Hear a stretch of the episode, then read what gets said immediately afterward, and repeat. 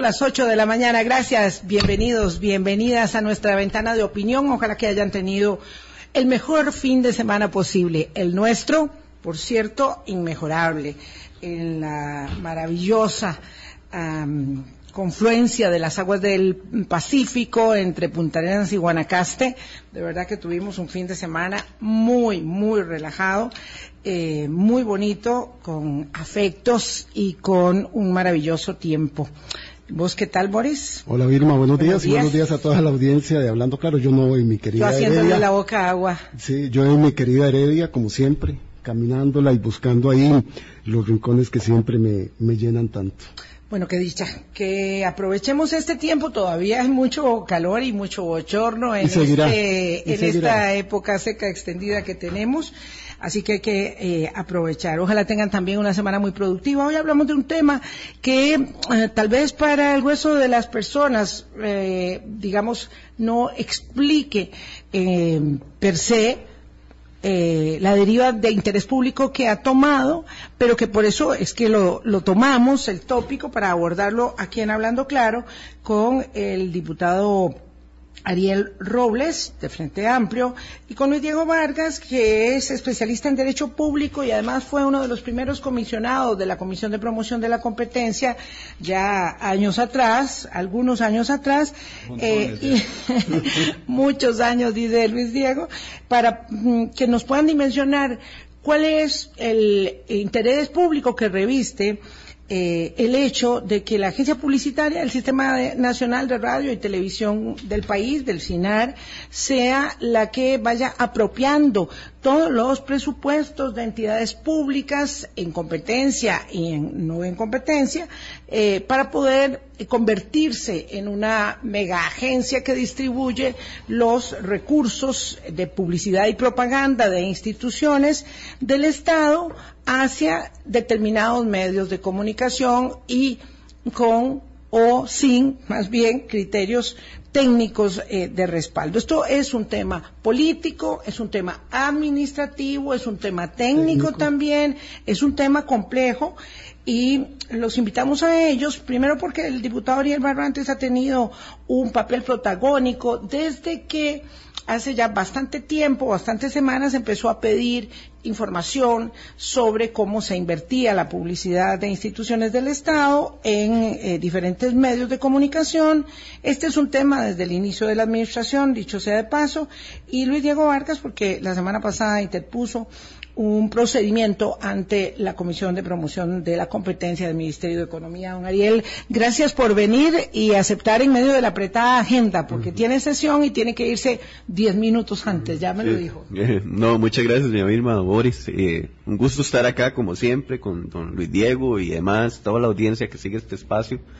Eh, nos parece súper oportuno, yo creo, la discusión hoy que podamos tener. Yo creo que la, la semana pasada también tuvo como su pico, ¿verdad?, de de discusión. Eh, es un tema que le hemos venido dando seguimiento, un tema de interés. Yo creo que aquí todo el mundo en este país eh, cree en un manejo eficiente de los recursos públicos y cree en un manejo lo más transparente posible de los, de los fondos públicos, independientemente de que se inviertan. Y ese es el tema, yo creo, por el fondo de esto, ¿verdad? Un, un tema en el que yo apuestaría lo que fuera, que el día de hoy, por ejemplo, si estuviéramos discutiendo que resulta que el dinero que va para carreteras se está dando a, dedo a personas que a mí me caen bien, sería un escándalo en este país ya.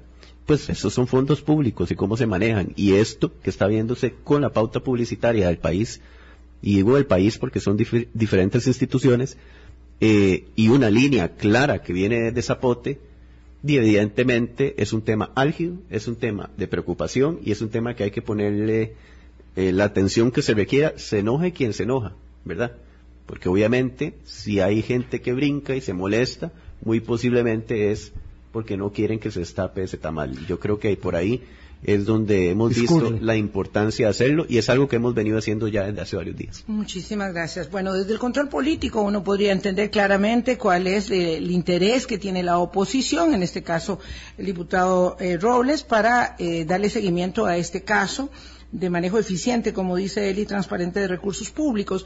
Ahora bien, desde la perspectiva de la promoción de la competencia y la defensa efectiva de los derechos del consumidor, Luis Diego Vargas. Buenos días, porque esto tiene importancia eh, para eh, constituirse en tema de debate público.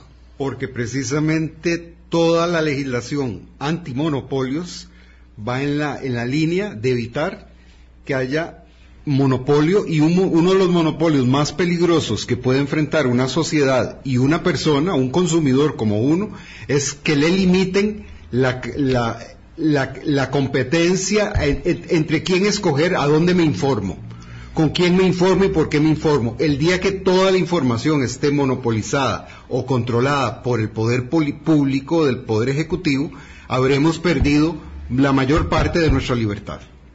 Y entonces ese es el tema de fondo y es y que se que está totalmente vinculado al tema del control político, ¿verdad?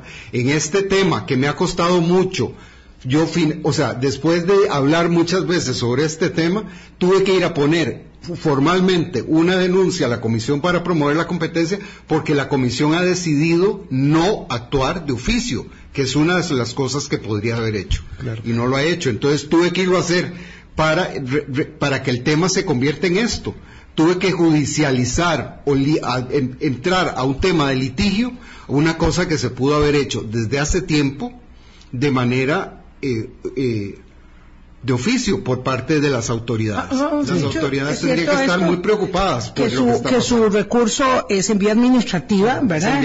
Es, cierto que, es Pero le pido a las autoridades administrativas que valoren la posibilidad de plantearlo judicialmente frente al Ministerio Público, porque hay una hay hay tal grosería en la forma que lo están manejando que eso eventualmente y creo que el diputado Robles presentó una denuncia penal. Sí, también el viernes, ¿verdad? Fue que se presentó eh, la instancia judicial. Entonces tenemos un caso que está siendo abordado en el ámbito político, en el ámbito técnico administrativo, ¿verdad? Que dice don Luis Diego afirma que la comisión estaba reacia, pero que ahora ya está obligada, este, y eh, en el ámbito judicial también. Sí, a mí, a mí me yo quisiera, ¿verdad?, plantear en mi posición de expresidente ejecutivo del SENAR una situación para ponerlo en contexto.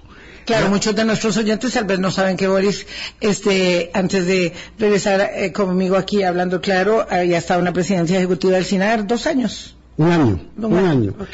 Y yo quiero plantear lo siguiente, las distorsiones de los presupuestos publicitarios en la historia del país ha sido abusivo, abusivo de parte de agencias de publicidad, abusivo de parte de instituciones y abusivo de parte de ciertos medios. De ahí partimos, ¿verdad? no vivíamos en el paraíso terrenal, no, Democratizar la pauta publicitaria es un término que podría ser este, mal conceptualizado. Muy llamativo. Y suena muy bien. a, mí me gustaría la democratización. y debería hacerse desde los cánones de lo técnico, como Vilma muy bien lo explicó y eso debe ser la entrega sobre todo de fondos públicos en equidad dependiendo de las mediciones y de los niveles de audiencia que tiene cada uno de los medios, no como groseramente se hizo por muchos años de dejarlo solo en unos medios.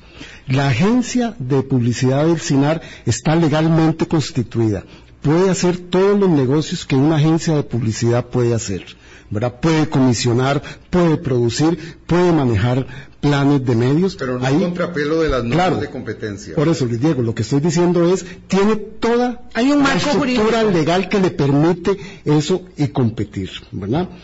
Este, se ha querido este, hacer una defensa del SINAR ante los abusos que están planteando don Luis Diego y don Ariel y defender el sistema de medios públicos de Costa Rica, desde los preceptos de la OCDE que estipula, que promueve y que impulsa la existencia de medios públicos en sus países miembros, fuertes, robustos y que sean también financiados por parte del Estado.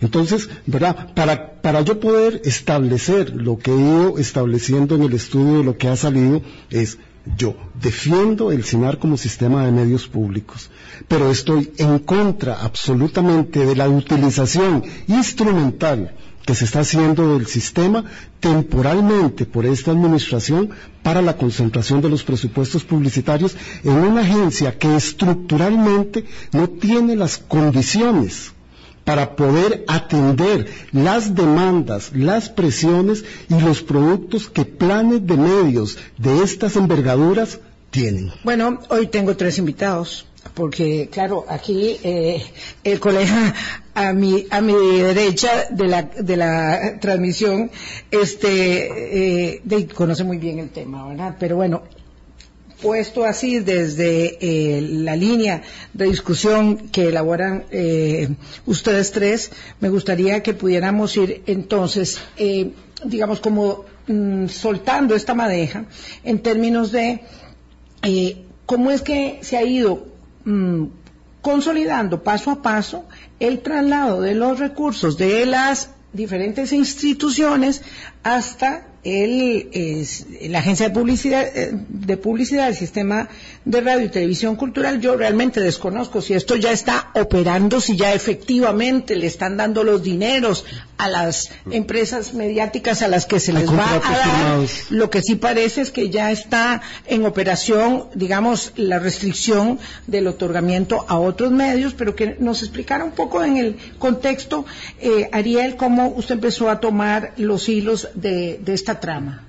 Sí, bueno, casualmente yo creo que una de las cosas que, nos ha servido para entender un poco el funcionamiento de lo que ha venido pasando en la gestión, ¿verdad?, desde el gobierno de la República, eh, un poco nos fueron prendiendo las luces el tema de que también estamos en una comisión investigadora de financiamiento de la campaña electoral y encontramos, digamos, en, la, en el proceso de investigación ciertos parámetros, pasos, eh, movimientos estratégicos del equipo comunicativo del gobierno de, de, don Rodrigo Chávez y en su campaña para candidato que prácticamente se empiezan a replicar dentro de su ejercicio en el gobierno, ¿verdad? Es decir, tenemos cercanía con cierta gente que habla a favor de nuestro, le financiamos de la forma que sea, ¿verdad? En la parte de, la campaña electoral y que a partir de ahí logramos un posicionamiento, logramos posicionar una posverdad comunicativa y, que la gente pues siga o se informe a partir de lo que queremos informarles, sea verdad o mentira, ¿verdad?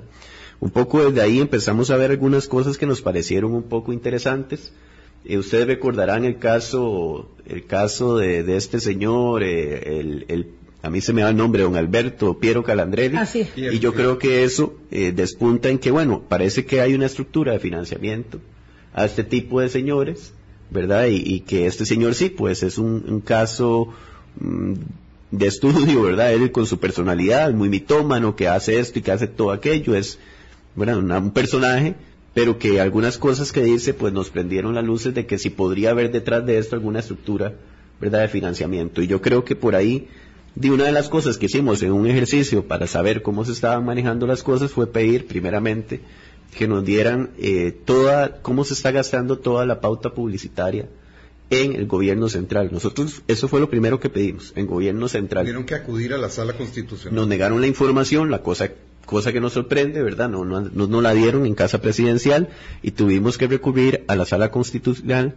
tuvimos que meter un recurso de amparo eh, porque se nos estaba violentando el derecho y, y, aquí sí es importante que la gente lo sepa, o sea, si no le dan la información a un diputado de la República que, que está en su ejercicio de hacer a, ¿a quién se la van a dar? Y eso es de las cosas que me preocupan, ¿verdad? Un poco. El ataque que el miércoles, que se dio ahí en conferencia de prensa, si así eh, atacan, digamos, a un diputado o un diputado, un diputado que no se va, o una fracción que no se va a intimidar por esos ataques porque... Y además tiene fuero, claro. Ahora imagínense ustedes a un ciudadano, a un funcionario, de, a un ministro, a unos medios de comunicación, de comunicación periodistas que, digan, bueno, yo no estoy de acuerdo con lo que está pasando, ¿verdad? esos, por eso son los, las formas son importantes y dicen mucho. Nosotros revisamos, porque bueno, sí, yo creo que en este país todo el mundo, y yo estoy de acuerdo con, ustedes, el tema de democratizar la pauta publicitaria, estamos completamente de acuerdo. El Frente Amplio históricamente ha estado de acuerdo en que se regionalice más el tema de la pauta publicitaria. Ver, buscar mecanismos técnicos, claros, jurídicos, para que se democratice el acceso a los recursos públicos y que haya más voces en la discusión nacional. En eso yo creo que la mayoría de gente estamos de acuerdo. Podrá ser que algunos que se les vaya el negocio no estén de acuerdo, pero si se hace con transparencia, si se hace de forma técnica, no tendría por qué pasar. Cuando yo accedo a la información que nos dan, después de que metemos un recurso de amparo y después de que nos dan un cuadro, y ustedes recordarán, porque eso fue vacilosísimo. que no se podía leer. Parece que lo imprimieron en una, en una máquina que trajo Cristóbal Colón o no sabemos quién, no se veía nada. En ese bendito cuadro, que es un cuadro de Conavi, ahí vemos la realidad sobre la democratización de la pauta publicitaria. Porque es falso que en este país, al día de hoy, por ejemplo, en los documentos que hemos tenido acceso, le están quitando pauta a los grandes medios de comunicación. Los grandes, los poderosos, los medios corporativos todavía tienen acceso a pauta publicitaria. Los que se están peleando unos con otros son los pequeñitos. Porque, por ejemplo, en el cuadro borroso que no nos dieron a nosotros, que es un cuadro de Conavi, resulta que en Conavi quitan a tres medios pequeñitos para dárselo a otros dos medios de nicho, ¿verdad? ¿Y cuál fue la diferencia? Criterios técnicos, lo siento, no fueron criterios técnicos, fue simplemente que estos dos medios son eh, los medios que comunican todo a mi favor, son mi caja de resonancia política y entonces lo que diferenció no fue ningún criterio técnico, fue nada más una decisión política. Y manejar recursos públicos con una orientación política, lo siento, pero es irregular y eso es rosa con un caso de corrupción. Luis Diego quería aportar. Eh, Luis Diego, eh, acércate al micrófono. Cuando, cuando Ariel habla de, de aplicar la técnica, hay dos herramientas. Este tema, democratizar la pauta, pasa por dos cuestiones técnicas. hay una ley de contratación administrativa que establece concursos públicos, ¿verdad? Donde licitaciones públicas de las cuales no se puede salir nadie. SICOP, ¿verdad? Tendría que ser el nicho donde se tramita cualquier cosa de estas. y la otra cosa es el tema de competencia.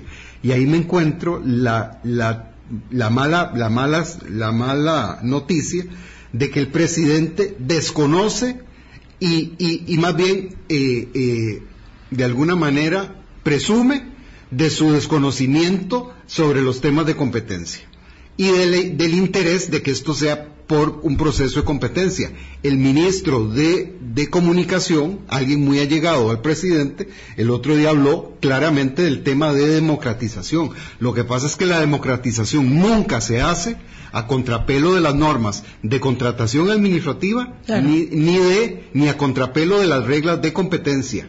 Y cuando el presidente se vuelve y va y le dice a un, a un, a una institución pública, tiene que quitarle pauta a este y ponerle a este otro y a este otro, ¿verdad? Él está violentando los principios de competencia. Porque lo que podría decir es, tiene que hacer un proceso a través del cual todos los agentes económicos, no importa su tamaño, chiquititos, grandes, medianos, agencias de publicidad puedan participar y concursar y ver lo que gana. No es el que yo diga, no es el que diga el presidente, es el que se gane con base en normas, en criterios técnicos, se gane la, el, de, es el que ofrezca la mejor oferta.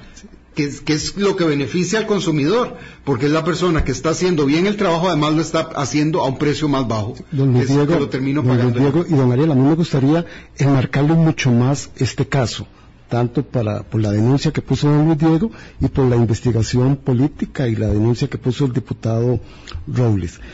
En la legislatura pasada se empezó la discusión de la nueva ley de contratación pública. Este, la expresidenta del SINAR en ese momento, doña Lorna Chacón, hizo un trabajo enorme para que el SINAR quedara fuera, que fuera una excepción a, a las nuevas aplicaciones y al reglamento de la ley. No se pudo. Entonces el SINAR estaba avisado la intención de, sacarla de, la, de... que pudiera seguir teniendo, como se sacó a muchas otras empresas públicas en competencia, ciertas prerrogativas, sobre todo la contratación directa entre entes de derecho público, ¿verdad? Eso no se logró. Entonces ya el SINAR estaba avisado, como muchas otras instituciones públicas, de la entrada en vigencia de la ley de contratación pública. Ahí empiezan los retos que tiene que tener el SINAR y su agencia. Pero después, posteriormente, con la llegada al gobierno de esta administración, empiezan a haber cambios en juntas directivas de instituciones claves, como el ICE, acueductos y alcantarillados, porque la pauta del Estado costarricense ha venido mermando enormemente. Cuando hablamos de la pauta estatal, que son los ministerios y las municipalidades, ha habido un descenso de 24 millones de dólares en el 2020 a tener ahora 12 millones el año pasado. ¿Dónde están los verdaderos presupuestos? Están en las instituciones públicas en las instituciones autónomas. Y se Junta de Protección Social, Acueductos y Alcantarillados. Y ahí es donde comienza mi alerta de que algo está pasando. Se cambian esas juntas directivas, se manda una supuesta recomendación reconocida en dos actas públicas de sesiones de juntas directivas en la Junta de Protección Social y en Acueductos y Alcantarillados, de que desde, desde el presidente y la presidencia se recomienda establecer esos destinos de los presupuestos publicitarios.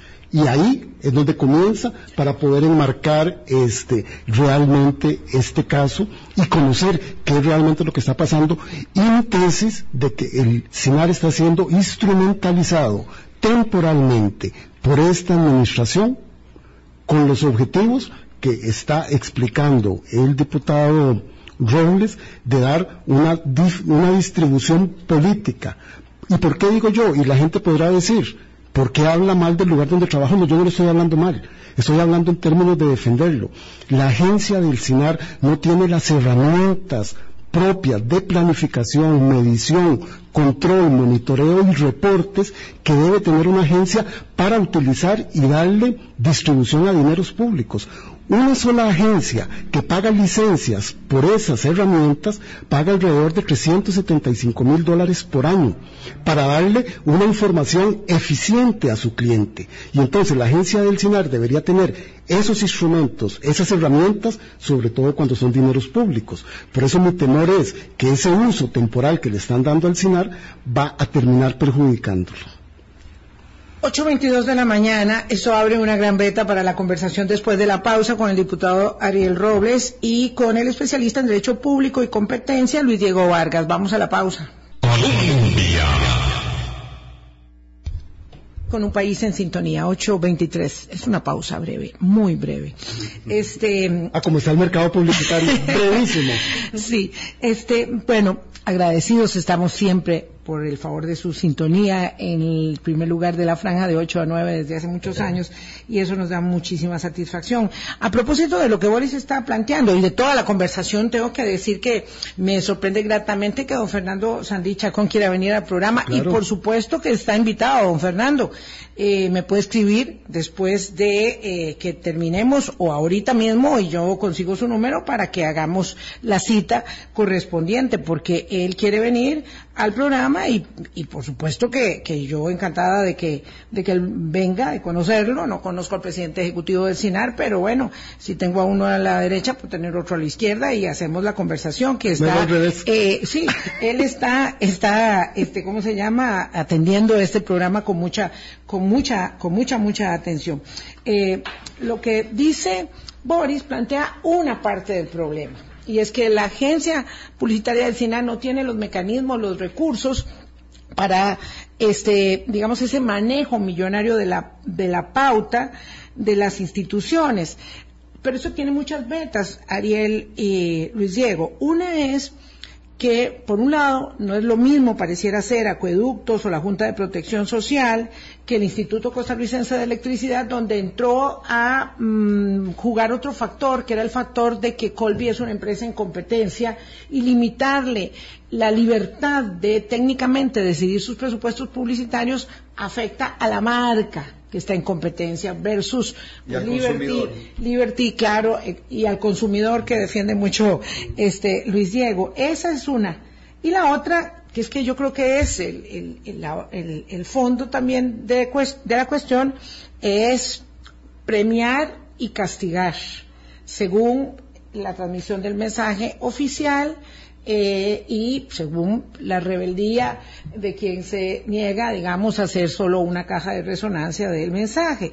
Entonces, esto, digamos, es muy complicado y por eso me parece que es difícil para las personas que dicen, bueno, que dicha que el presidente está metiendo mano para hacer esto, eh, digamos, más democrático y para controlar los dineros, porque lo que se está haciendo justamente es perdiendo eh, el control del manejo técnico de esas pautas, entendiendo que ese mercado ideal de asignación no existía, nunca existió. Nunca ha existido. Nunca ha existido. No, es, eh, eh, vamos a ver, aquí nadie taparía el sol con un dedo, ¿verdad? Y en eso yo estoy completamente de acuerdo con ustedes. El tema del manejo, la pauta publicitaria ha sido históricamente un tema de muy, muy escabroso, ¿verdad? es un tema que se las trae.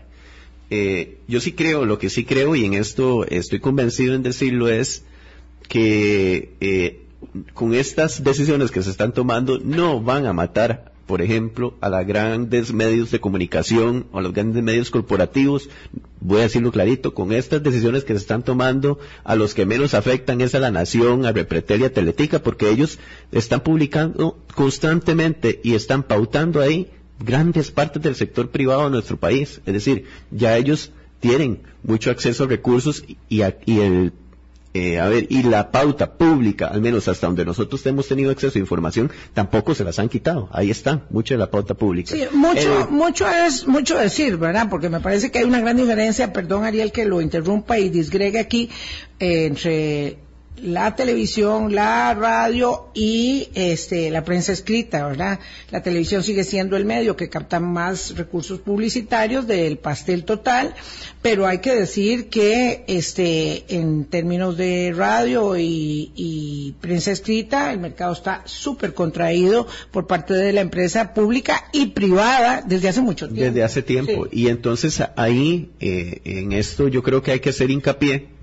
puntualmente porque es importante enviar ese mensaje. Justamente, repito, porque parece que la discusión se quiere permear en decir que queremos quitarle los recursos a esa gente. A esa gente con este tema no, no los van a golpear tan significativamente como sí van a golpear a los medios pequeños.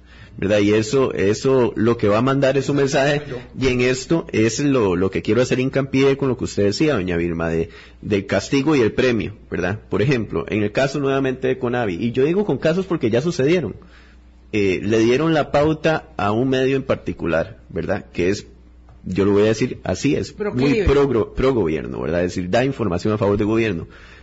¿Está mal que dé información a favor del gobierno? No, yo no tengo ningún problema con lo que diga, ni y que, me, que ataque a Ariel Robles y al Frente Amplio todos los días si quieren, no tengo ningún problema con eso.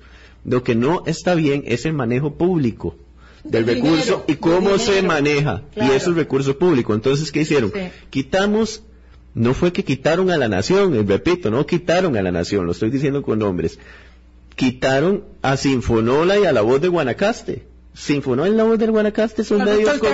Sí, y Ruta es un medio pequeño que da un servicio público muy valioso. Son medios corporativos, no, son pequeños, son pequeños. ¿Cuál es la única, cuál es la única diferencia? Además con una gran audiencia, como por ejemplo la colega Sinfonola que tiene una audiencia. sí, y sí, y sí, mi papá es parte de esa audiencia, ¿verdad? y entonces lo que a lo que yo voy es, ¿por qué los castigaron? No fue tal vez ni que los castigaron, fue que había que premiar a aquellos que son los que nos dicen el mensaje político, el mensaje político, y ese es el problema. Eso es democratizar la pauta publicitaria, no lo es. ese es el mecanismo que se está entonces, estableciendo. Eso me lleva al segundo punto. ¿Qué pasó en el ICE?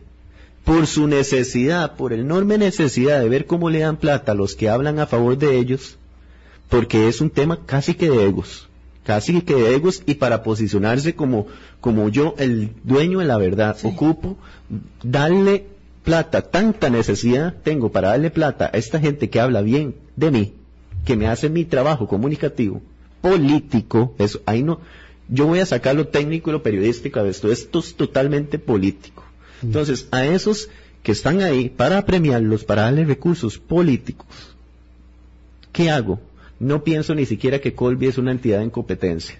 Que si yo agarro los recursos y simplemente digo, quite de aquí, vamos para allá, déle a aquel porque aquel que quiero darle, porque lo puedo afectar en su competencia y que lo van a devorar las grandes empresas que están compitiendo con ellos. Porque si a Colby le dicen, vea Colby, usted no va a salir, eh, no vamos a pautar antes del partido de Saprissa y la liga de ayer. Usted no va a pautar. Entonces resulta que Liberty, por decir una, ¿saben qué? Porque yo creo en la competencia, yo tampoco voy a pautar porque por eso Colby. No, no, no, eso no va a suceder nunca, lo siento mucho. Pero eh, ¿qué pasa? Que Colby, ¿por qué me interesa Colby? ideológicamente porque me interesa Colby. Pero además porque soy ciudadano costarricense. Es una empresa pública en competencia. La vamos a matar por los intereses políticos de turno. No se vale.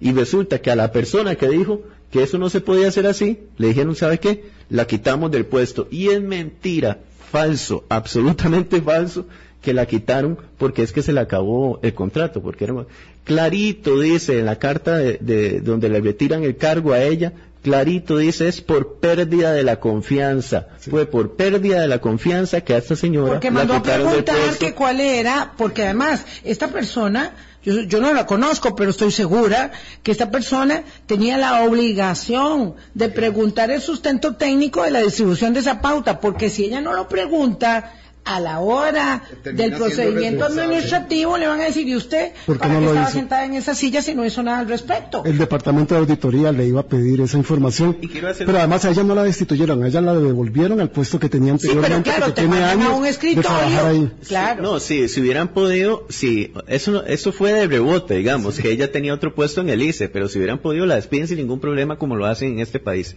Pero el gobierno actualmente. Pero eh, quiero darles otro paréntesis importante, ¿verdad? Porque justamente sale eh, el ICE a decir, su presidencia ejecutiva a decir, pero nosotros no le hemos quitado recursos a, a Teletica, ¿verdad? No le hemos quitado recursos a Teletica. Teletica podrá defenderse solo. Sí, eso a mí me tiene sin cuidado. Mucho poder para defenderse, Entonces, claro. Eh, Teletica le, le dimos asignación. Sí, pero el tema no es solamente ese la pregunta del millón, ¿le dieron pauta contra criterios técnicos a otros? Ah. Eh, eso sí es un tema, ¿no? Bueno, todo eso es fundamental, porque ese es el tema por el fondo, son los fondos públicos y su administración.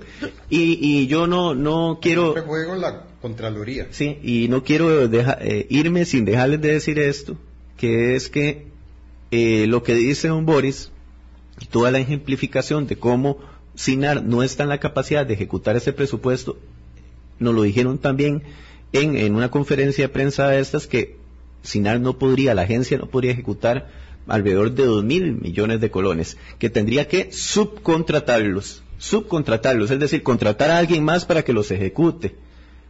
Eh, no saben esto, no, no sabe esto eh, las autoridades de gobierno, claro que lo saben, es lo que quieren hacer, que se subcontrate para poder tener más Entonces había una doble comisión, la comisión que hay que pagarle a la agencia de publicidad del SINAR legalmente, lícitamente, y una otra comisión que hay que pagarla al subcontratista. ¿Por qué todo esto, Luis Diego Vargas, está en contra de las leyes nacionales de competencia y de las leyes o de las normas internacionales de la Organización para la Cooperación y el Desarrollo Económico. ¿Por qué llega eso a, ese nivel? Porque algo, una cosa tan tan local como el manejo de la pauta publicitaria de, empresas estatales llega a mm, poder rozar normas de la OCDE porque todo el desarrollo de las políticas antimonopolio se originan en las grandes economías de Estados Unidos y de Europa,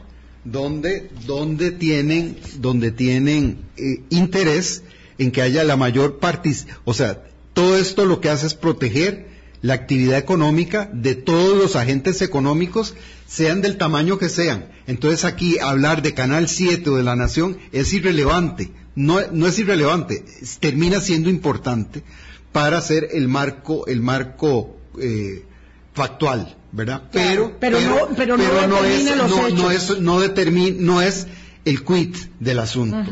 La parte central del asunto es que aquí se tiene que garantizar la participación de todos los agentes económicos de la magnitud que sea en, igualdad de condiciones. Y si hay un presidente de la República o un presidente del SINAR diciendo, vamos con este y aquí no seguimos reglas de competencia y no tengo que, que observar criterios técnicos, sino que simple y sencillamente es eh, una, una decisión política, eso es contrario a las reglas de competencia y eso cuando ya estamos metidos en el club de los ricos, de la OCDE, ¿verdad? Ahí nos van a decir, ¿sabe que así no se juega en este Debemos ser el más pobre del club de los ricos, pero estamos en ese club. claro. Este, vamos a ver. así no se juega en este club. Eh, yo tengo la impresión de que desde el punto de vista político eh, es poco el margen de maniobras de convencimiento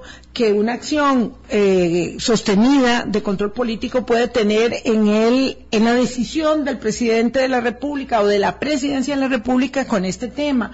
Pero de pronto pienso que desde la Comisión de Promoción de la Competencia, que tiene eh, la facultad de emitir fallos que son de acatamiento, según entiendo yo, obligatorio, podría ser mucho más efectivo que el camino del control político o de la judicialización en el Ministerio Público. ¿Hay un tiempo para que esto se, se, dilucide? Básicamente, básicamente, Vilma, lo que hay es eh, poner una doble, un, el control político es un tema y la parte técnica también hay una entidad que, todavía no ha echado a, volar porque se cambió la estructura de la comisión que yo conocí hace 20 años a la que hay ahora es completamente otra cosa. Pero además no está caminando aún. y ahora no está funcionando porque en el caso, para oh. ponerle un ejemplo, yo, yo me quedo, me pregunto aquí, si me están oyendo, ya veo que aquí la gente oye y uno no se, no se entera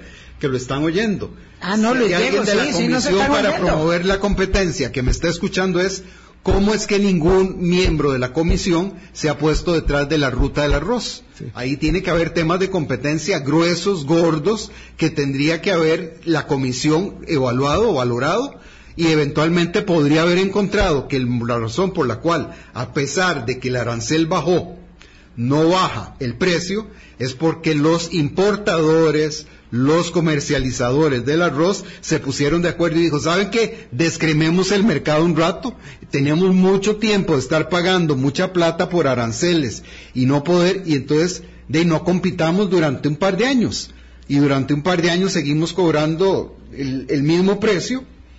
Eso es una práctica monopólica absoluta. ¿Y se puede probar? Se puede, de, claro que se, se, podría probar. O sea, explíqueme, yo, yo le pregunto a usted, ¿por qué usted no baja el precio del arroz para ganarle mercado a más por menos? Don Luis Diego, para, no desviarnos del tema que me parece muy interesante, y antes de que se vaya el diputado, recientemente la Comisión de la Promoción de la Competencia le respondió a la comunidad de empresas de comunicación de Costa Rica, que la escucho muy callada en este tema del CINAR, porque ha estado molestando desde hace mucho tiempo de la existencia propia de la agencia. Ahí estás hablando sobre todo de agencias de publicidad, que son muy afectadas en este caso. de relaciones públicas, ¿verdad? Que los escucho muy callados porque a veces es muy cómodo quedarse callado para no tomar posiciones. Y que otros hablen por ellos. Claro, porque han estado molestando desde hace mucho tiempo de la existencia propia de la agencia del CINAR.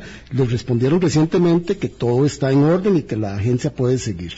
¿verdad? Pero entonces, don Luis Diego, para, eh, don, don Ariel, perdón, este, para poder entender que aquí la defensa, es decir, cuando yo digo que la agencia no tiene las condiciones, a mí las preocupaciones van más allá. Cuando hayan incumplimientos de cláusulas contractuales de esos planes de medios, ¿quién va a ser la afectada? La agencia del CINAR.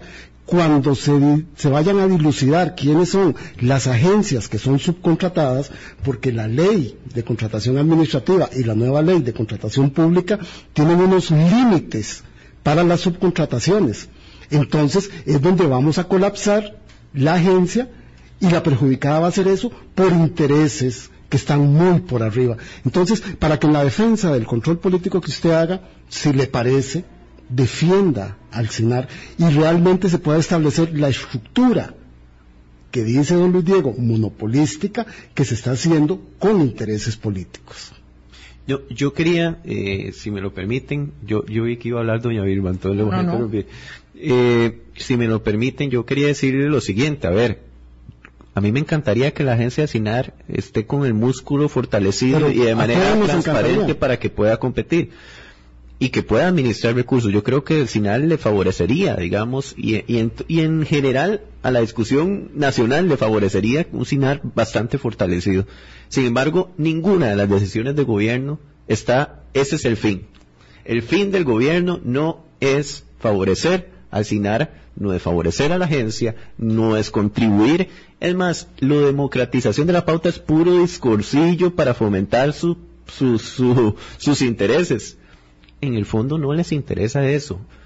¿Por qué? Porque ellos tienen claro, tienen claro desde, desde que tomaron esas decisiones que no pueden, no van a poder ejecutar todos los recursos. Lo que ocupan es concentrar los recursos en SINAR, dárselos a agencias en particular, después de que esas agencias privadas subcontratadas van a agarrar, van a repartir la pauta entre algunos particulares medios de comunicación para que esos medios después, pequeños medios, pequeños medios, plataformas, se la asignen a gente que va a hacer una función política, comunicativa, como algunos que están en redes sociales, que aparecen en TikTok, algunos muchachos que aparecen en TikTok hablando a favor del gobierno 24/7, haciendo videos. Nada de eso es gratuito. Nadie puede llegar y dedicarse a hacer, yo voy a hacer TikToks todo el día, 24/7, a la hora que sea, paso tirando videos de gratis. Entonces, ese es, esto, esto es un tema, esto es un tema absolutamente de defensa de la democracia costarricense. Por ahí pasa. Y, a quienes denunciamos estas cosas nos tacharán de esto, de lo otro, igual que en cualquier parte de Latinoamérica. Cuando Bolsonaro lo cuestionaban, se paraba y decía, es que son homosexuales, es que son comunistas, es que son estos, que son aquello. Lo del miércoles pasado no es diferente, es lo mismo. A mí me han dicho así muchas veces en la vida por denunciar la corrupción.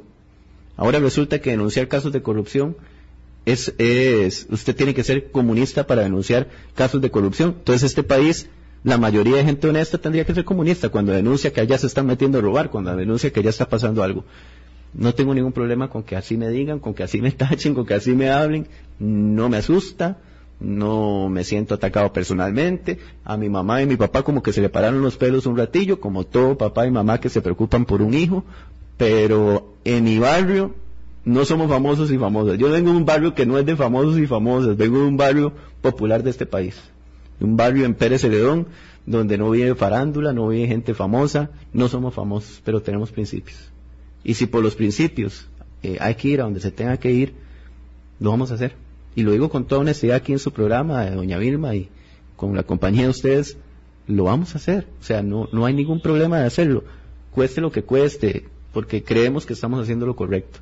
Y si hay algún error, el tiempo nos dará la razón o nos la quitará porque el tiempo es el mejor escudero de las verdades. Luis Diego quería agregar algo. Después de que ya este, sentó muy claramente Dariel su posición. Ok, yo, yo lo que creo es que efectivamente, y coincido con don Ariel, en el sentido de que esto es un tema de defensa, en, yo lo planteo técnicamente como un tema de defensa de la competencia y eso implica defensa del consumidor, pero también es defensa de la democracia, porque en el fondo termina lo mismo. Yo lo que veo en este tema, y esas son las preocupaciones que empecé a tener y que me, genera, me, me, condicionaron el ir a presentar una gestión formal, es que efectivamente aquí estoy viendo un sistema paralelo. Vamos a ver, cuando se supone, entre comillas, porque no lo puedo asegurar, es un tema que está pendiente de ser probado. Cuando doña Jocelyn Chacón pagaba simpes a Piero Calandrelli, ¿verdad? Yo digo, ¿no será que ahora el SINAR va a asumir la posición, ¿verdad?, de ser el pagador a esas personas que se dedican 24/7, como dice don Ariel, a hacer TikToks.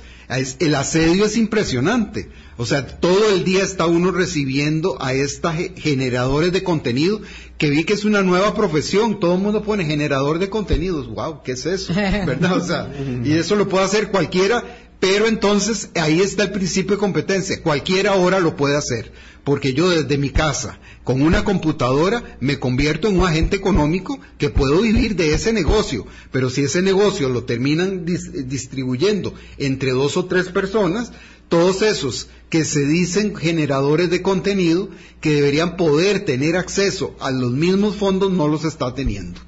¿Verdad? O sea, están, o sea, es un tema de control político y de gestión. Es una estructura paralela para gente que le gustan esos conceptos, ¿verdad? Es una estructura paralela de pagos para controlar la opinión pública. y eso, desde el punto de vista del consumidor, es lo último que podemos admitir.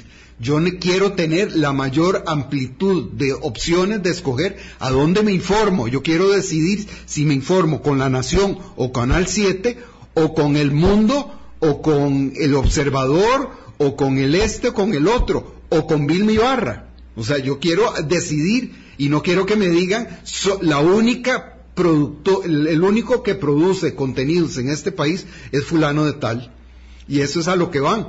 Perdón, y no estoy inventando nada, lo dijo el presidente que, entiendo que nos está escuchando, don Fernando Sandí, que me han hablado cosas excelentes de él como un profesional de primera línea, pero se le salió decir en la conferencia de prensa, vamos por todo el mercado.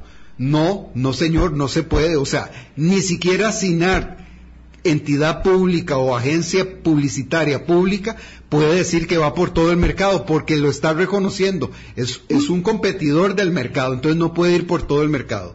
Puede ir por, por, por el sector del mercado en el que es más eficiente, no por todo. Y solo se puede ir por todo si uno tiene al presidente a la par diciendo vamos por todo el mercado. Y si tiene además a Canal 13 diciendo vamos por todo el mercado. Uno no puede ir por todo el, o sea, es ir por todo el mercado, es decir, voy a constituirme en un monopolio y eso hay una normativa y un interés público de que eso no llegue a ser así. Claro, lo que pasa es que pareciera es poco el margen, eh, sino hasta que vayan discurriendo los procedimientos establecidos este, en un Estado de Derecho como el nuestro para que sea posible eventualmente decir esto no se puede hacer de, de, cualquier mm. manera, digamos, porque aquí está, está digamos que además del control político uno podría decir, bueno, ¿y cuánto va a durar el, Ministerio Público en determinar esto? Pero además, si la Comisión de Promoción de la Competencia no está haciendo la tarea, eh, no está constituido el órgano, no lo sé, eh, o no está tomando de oficio los casos que debiese tomar, eh, es parece complejo hasta que intervenga cuando ya las cosas están hechas, porque la Contraloría es control eh, posterior, entiendo yo, hasta para que puedan intervenir otros órganos, de manera tal que pareciera que el control político, y usted me dirá si sí o si no, porque ya lo voy a, dar permiso que se retire, don Ariel, si el control político usted siente que se queda corto en esta instancia o si realmente puede tener, dado que acudió al Ministerio Público, efecto, mm, digamos, a corto plazo. Bueno, nosotros y nosotras pensamos que lo primero es que el control político es necesario, ¿verdad?, para acceso a la ciudadanía de, todos estos temas y creemos que, ha sido, que ha llegado un buen tiempo, ¿verdad?, porque nosotros pedimos información a manejo de estos recursos en gobiernos centrales, ese fue el primer paso, pero después pedimos a cada una de las instituciones autónomas. Eso al menos garantiza de que los procedimientos tengan que hacerse de la forma idónea, ¿verdad?, no, no a golpe de tambor. Yo creo que no existen en política coincidencias, eh, doña Vilma, don Boris, Diego, no, no existe en la política coincidencias, o sea, los tiempos de la política coinciden plenamente con los ejercicios que se están dando a cabo. ¿Por qué todo esto se ha dado tan a golpe de tambor a la carrera? ¿Será de previo a las elecciones municipales? ¿Por qué? ¿Verdad?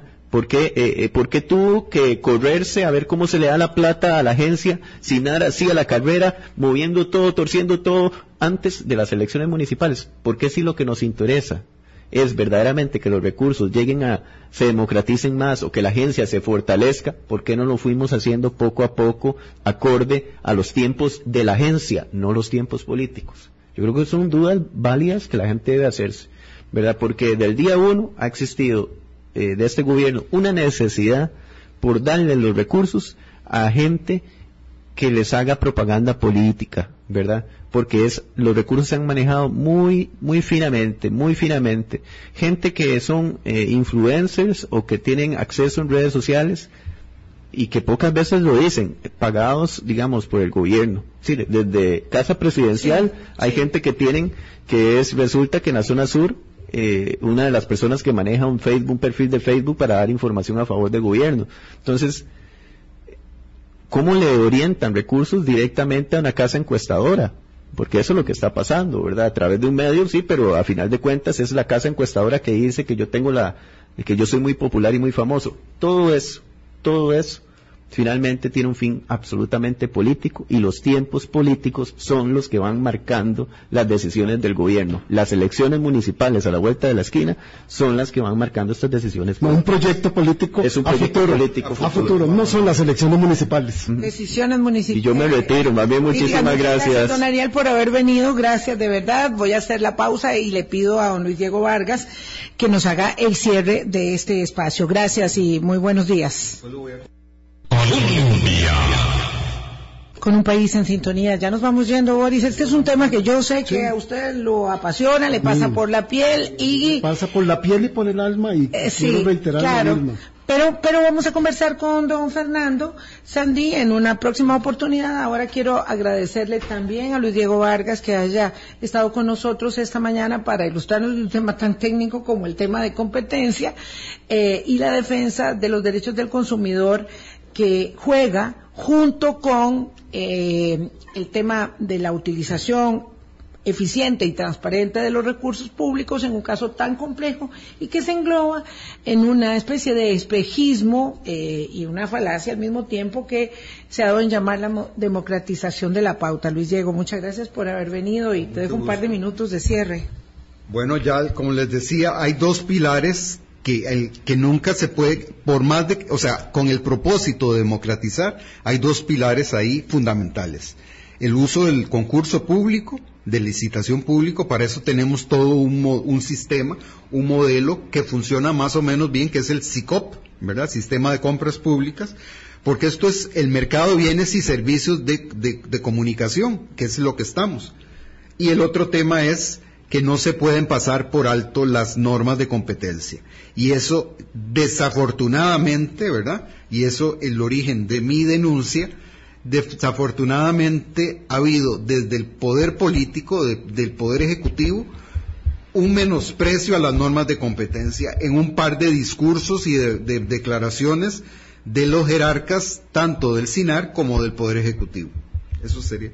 Y muchas gracias por la oportunidad. Yo espero de verdad que este tema no se muera, sino que continúe. Hay un tema de interés público sumamente profundo que tiene que ver con la posibilidad en el futuro de todos nosotros que somos consumidores de servicios de comunicación, al final de cuentas, no es solo ir a la pulpería a comprar los, los, víveres, es lo que compramos desde la casa, desde una pantalla de televisión, que estamos constantemente con, comprando mm, eh, servicios de comunicación y otra serie de cosas, todas esas cosas, lo peor que nos puede pasar es que dejemos de tener opciones de compra, ¿verdad? Y que solo tengamos un gestor, un generador y, un, y eso es exactamente lo que ha significado la política antimonopolio en todas las sociedades modernas del planeta. Y replicadores de un mensaje que están construyendo un proyecto Exactamente así es, así es. Esa parte suena más, bonito, a mí no me salió tan bonito. Muchísimas gracias, de verdad, gracias Diego. Encantado de, verla. Sí, hace mucho tiempo que no nos veíamos y además vamos a conversar sobre otros temas. Esto de la, de la mm, competencia es siempre un tema muy, muy apasionante y hay este, muchos digamos, como, como engaños en el camino puestos. Perdón, y, prejuicios ideológicos también, ¿verdad? Así es, también. Muchísimas gracias. Nos escuchamos y nos vemos mañana. Así es, hasta mañana. Pásenla bien, chao. Ok, estamos, terminamos. Entonces trabajas en MUCAP. Sí, señora, soy asesor financiero. Ah, y MUCAP es un banco, ¿verdad? No, no somos un banco. Ofrecemos soluciones financieras como los bancos, pero más rápido, sin tanta vuelta, asesorando más a la gente y a las empresas. No se trata solamente de venderles, sino de cómo uno nos ayuda de verdad. Y no estamos solamente en Cartago, servimos a todo el país. En Mocap somos menos banco, más voz.